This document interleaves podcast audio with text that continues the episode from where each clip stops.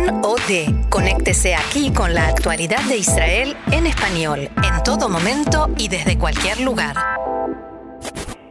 Seguimos aquí en CAN, Radio Reca en español, Radio Nacional de Israel y como la política más que nunca, más que de costumbre, está marcando el pulso de la información en estos últimos días y seguramente en los próximos.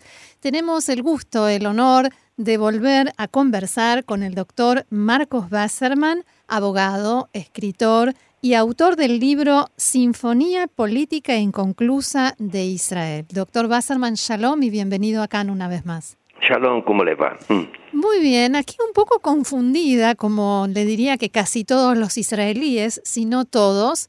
Y mm, a propósito de la sinfonía inconclusa, eh, esto de un gobierno inconcluso, un gobierno que, no empezó pero ya terminó, eh, ¿cómo se explica esta situación a la que llegamos a un mes y medio de las elecciones y al parecer casi a punto de nuevas elecciones? Bueno, esta es una enfermedad crónica.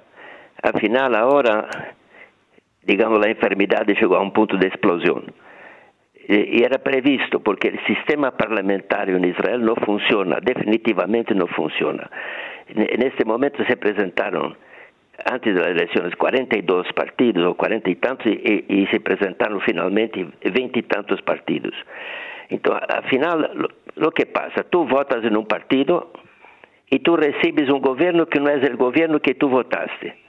Aunque sea, entonces, inventar ahora una historia, por ejemplo, escucho hoy hablando un, en, la, en la radio un comentarista que dice el pueblo votó en masa en la derecha.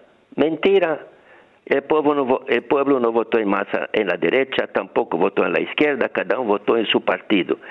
Ahora, ¿qué pasa? Como son tantos partidos y como hay que dividir y, que están tan, tan incompletos, el resultado es que tienen que llegar todos a un compromiso. Y el compromiso sale al final exactamente lo que aquel, lo que tú como elector simple no querías recibir. Mm. Entonces, ¿cuál es la solución? Tenemos que llegar a una solución drástica, no tratar de, de, los síntomas, sino tratar de la enfermedad, la enfermedad del sistema parlamentar en Israel.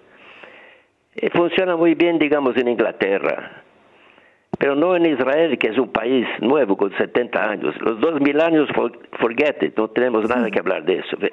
Podemos hablar de dos mil años, el aspecto sionista, de lo que sea. Cultural, claro. Cultural, pero ahora el aspecto político nacional Israel es un niño de 70 años de edad, no es más que eso. Entonces, ¿cómo arreglar? De principio, copiamos el sistema inglés. Ahora estamos viendo que el sistema no funciona. ¿Cuál es la solución? Sistema presidencialista. Entonces, hay que terminar con los 50 partidos que existen acá y llegar finalmente a una solución de dos partidos, máximos tres, entonces, cuando tú vas a votar, sabes exactamente en quién estás votando, cuál es el partido que va a ganar la elección y cuál es la programática de cada partido. En este momento nosotros no sabemos, pase lo que pase, no sabemos, no tenemos la menor idea qué es la política del país, qué va a hacer, dónde van a llevar, nada, no sabemos nada. Es toda una incógnita, es un juego político de los políticos natural en el sistema parlamentar. Es una situación... cuando usted habla del juego político, de los políticos que en cualquier lugar del mundo responden a sus propios intereses en primer lugar, eh, ¿no es un poco exagerado lo que está pasando? ¿No están respondiendo demasiado a sus propios intereses en primer lugar y en segundo, tercero y último lugar a los intereses del Estado y del pueblo? Al final, al final yo diría siguiente, la trampa los propios políticos están en la trampa que crearon. En este momento yo no tengo ninguna, eh, digamos simpatía a nadie de ellos, pero la verdad saco el sombrero del señor Lieberman, que creó acá la crisis. No importa por qué y dónde, no interesa, apenas una cuestión de principio. No sé si eso va a funcionar, puede ser que enseguida, al final todo eso es un blef, no pasa nada y, y volvemos a una situación anterior. Pero, pero la, el juego político, claro que los políticos primero tratan de sus intereses personales. Es muy difícil imaginar que un político mañana va a votar para cambiar el sistema, para el sistema de un sistema parlamentar para un sistema presidencialista, cuando está poniendo en juego puede ser su suerte como, como político. Pero esa es la situación real que tenemos y hay que, a un, un cierto momento hay que enfrentar la realidad. No sé si va a pasar esto ahora. Tenemos pocas horas ahora para, para escuchar cuál, cuál, va a ser la decisión final. Sospecho, no quiero dar alguna, es, una ruleta. Sí. Pero digamos, tengo la sensación, y creo que muchos de nosotros tenemos la sensación, que al final todo va a ser lo mismo. O sea, que no va a haber elecciones. Creo que no.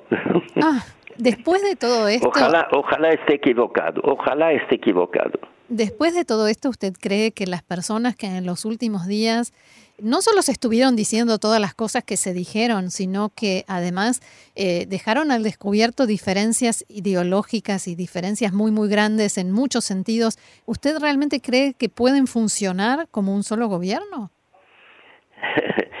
Otra vez, me parece es, un, es tragicómico.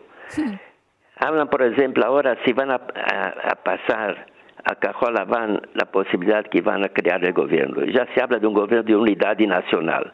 Ahora imagino, un gobierno de unidad nacional, la izquierda y la derecha, los Haridim y los Latiim los, árabes están fuera del juego. es otro asunto, otra tragedia. Pero al final se van a componer. Entonces, ¿cuál va a ser la política que van a arreglar? ¿Vamos a continuar con, las colonas, la isla Calvuyot? ¿Cuál es el programa de un gobierno de, unidad nacional? ¿Van a llegar a un arreglo con los palestinos, a llegar a Shalom? Todo eso es una incógnita. Todo eso, al final, al final entregamos a ellos el juego político nacional sin ideología de partidos será un juego de acuerdo con las circunstancias del momento. Eso es todo, muy simple. Cuando usted hablaba de los compromisos, ¿no? De cuando dos partidos hacen una coalición, dos más, cuatro, cinco partidos hacen una coalición para formar gobierno y tienen que llegar a un compromiso, tienen que hacer concesiones. En realidad lo que conceden es la ideología. es exactamente eso, la ideología muere, no existe ideología un partido tiene una línea política, digamos, el propio, el propio ese que creó la, la crisis, quiere que, que, los jardines van a servir al ejército. ¿Y ahora qué tipo de compromiso van a llegar? Es una curiosidad, ¿usted cree realmente, y hablo con, con vendiendo, ¿usted cree que realmente van a conseguir que los jardines van a servir al ejército? Nunca jamás. ¿Nunca jamás? me parece, puede ser que soy pesimista o muy realista, no sé. Ojalá, ojalá, ojalá que eso pase, ojalá que se normalice la situación, ojalá que todos los ciudadanos de Israel vuelvan a cumplir sus deberes nacionales, cumplan sus deberes, porque a, todo derecho a todo derecho que uno tiene corresponde una obligación y no es justo y no es normal que una cantidad de un cierto sector de un país tiene solo derechos y no tiene obligaciones. Ahora, eh, hablemos un poco de la sociedad israelí. Primero, ¿qué puede hacer la sociedad israelí frente a esta realidad política que por lo menos a mí me da la sensación de que nos supera, eh, que nos excede? Y por otro lado, si la sociedad israelí tiene la, madurez suficiente como para realmente hacer algo. Oh, una buena pregunta. La verdad es que, que, yo diría lo seguinte, individualmente cada uno de nosotros tiene capacidad de ser el futuro presidente o el primer ministro del país. Acá, acá todos nosotros sabemos política, somos maestros en política, pero la sociedad en sí es muy difícil imaginar que ella tiene la circunstancia, la posibilidad de hacer algo. Una época que había, digamos, comicios enormes en que Rabin, por ejemplo, en Tel Aviv, pero desde que el asesinato de, de Rabin, Mm. Nunca más eso no pasó, si no estoy equivocado. Pero es difícil imaginar que el pueblo va a salir en masa y exigir un cambio, exigir un, cambio radical difícil imaginar que eso pueda ocurrir, muy difícil. O sea que el pueblo israelí está esperando que haciendo una y otra vez lo mismo, el resultado sea diferente. Yo diría lo siguiente, el pueblo israelí, como yo me imagino tú y todos nosotros, estamos estupefactos, no sabemos claramente lo que pasa. Nosotros queremos, en el fondo lo queremos es todo, querer un poco de tranquilidad, les gustaría que hubiera un poco de paz, que sigamos viviendo la vida normal en este país. Pero eso no pasa no está en, nuestras manos. Aunque absurdo que sea que nosotros votamos en la expectativa de que los políticos, o mejor, el, partido que nosotros votamos, que se busque un arreglo, pero no tiene, los partidos no tienen la fuerza porque tienen que entrar en compromisos. Y al final el gobierno sigue adelante de acuerdo, y funciona de acuerdo con las circunstancias. Eso es todo. Ahora, hablamos de eh, gobiernos que se forman en un eh, vecindario, dicho esto entre comillas, tan difícil como lo es Medio Oriente. Un gobierno israelí que tiene que enfrentarse a Hamas en la franja de Gaza, a Hezbollah en el norte, a la amenaza de Irán, a todo lo que ya conocemos. ¿No debería tener un respaldo un poco más amplio? ¿No sería conveniente? Bueno, eh, en esta situación, fácil la pregunta que usted me hace entonces tenemos que levantar las manos de que sabe qué, está muy bien. Mientras no se arregle la situación política peligrosa, la amenaza que Israel sufre de todos los lados, de los vecinos y del, Irán y lo que sea, no hay alternativa sino hacer eh, mantener la situación, el status quo como está. Nada, nada a hacer. Creo que estamos estupefactos, simplemente no sabemos lo que hacer. El pueblo no sabe lo que hacer. Tengo la sensación que los políticos también, sacando los intereses personales, al final entran en un juego difícil de saber para dónde vamos. Ahora, todo esto, las elecciones anteriores y todo este proceso que se está dando ahora, produjo una división muy fuerte en la sociedad israelí, o quizás pronunció más una división que ya existía, pero llevando incluso a expresiones de odio y de fanatismo, de, quienes creen que Netanyahu hizo todo mal y es eh, el diablo personificado, y los que creen todo lo contrario, que no hay como él y que Dios, como he leído en algún comentario por ahí, que Dios lo tocó, que es eh, algo así como el emisario de Dios. ¿Eso tiene arreglo? Yo le diría lo siguiente, el cementerio está lleno de personas que pensaban que sin ellos el mundo, el mundo no podía funcionar. No existe eso, siempre hay una persona capaz que pueda subir el gobierno. No, obviamente, no existe tampoco alguien que haga todo bien o todo mal, no, político o nada, pero digo, la, la sociedad que llega a creer esas cosas tan extremistas para un lado o para el otro, ¿tiene arreglo? ¿Cómo se arregla?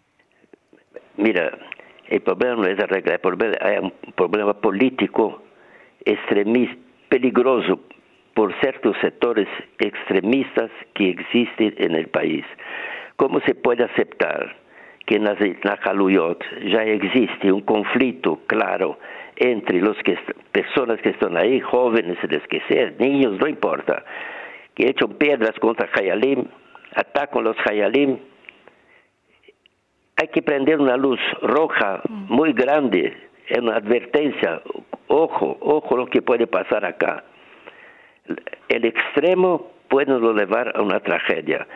Yo escribí en mi libro sobre el asunto, ese también escribí que el peligro mayor que existe en Israel no es del exterior, no son los, la amenaza vecina o el, el Irán, todo eso se, no voy a decir que se arregla, todo eso enfrentamos pero el peligro interno es un peligro mayor que puede existir en Israel.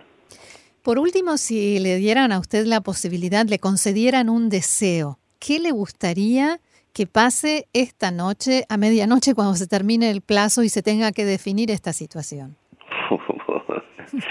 es la misma pregunta, the million dollar question. ¿Qué me gustaría? Me, gustaría el imposible, lo que no va a pasar. Entonces acá la ruleta dice lo siguiente, o cae el gobierno o no cae. Me parece, me parece que, que Netanyahu es como un gato de siete vidas. Él no puede permitirse el lujo de, de caer. Va a luchar con todas sus fuerzas para mantener el status quo. Difícil creer que él va a aceptar una derrota y sale del juego y dice gamarlo. Él sabe muy bien que después de eso está abiertas las puertas del tribunal para empezar, para empezar el juzgo de todo lo que hizo hasta ahora y que se mantiene, digamos, escondido bajo del tapete, así que no se sabe exactamente lo que va a pasar. si esto sale, va a ser una explosión. Hmm. O sea que usted está de acuerdo con los que dicen que en el fondo todo esto tiene que ver con la situación judicial de Benjamin Netanyahu. Tiene mucho a ver. Analizando las cosas muy sencillas como están ahora, difícilmente se puede uno creer que Netanyahu, la situación tan complicada que está, va a levantar las manos y dice, bueno, me entrego. Difícil creer, él va a luchar hasta el final y tanto con todas sus fuerzas para forzar una situación que no permita que haga elecciones. Muy bien, doctor Marcos Basserman, abogado, escritor, autor del libro Sinfonía Política Inconclusa de Israel. Eh, ojalá que sea lo que fuere, lo que vaya a pasar esta medianoche, que sea lo mejor para el Estado de Israel y para la sociedad israelí. Y le agradezco muchísimo este nuevo aporte a CAN en español. Yo completo y digo, mandé ejemplar de cada libro a cada Javier Knesset con un mensaje. Mm. Si tienes la coraje y pensar y pense por favor en el futuro de nuestros hijos y nuestros nietos, es lo más importante. Eso escribí. Bueno, que así sea. Amén. Muchas gracias. Gracias a ustedes. Bye bye.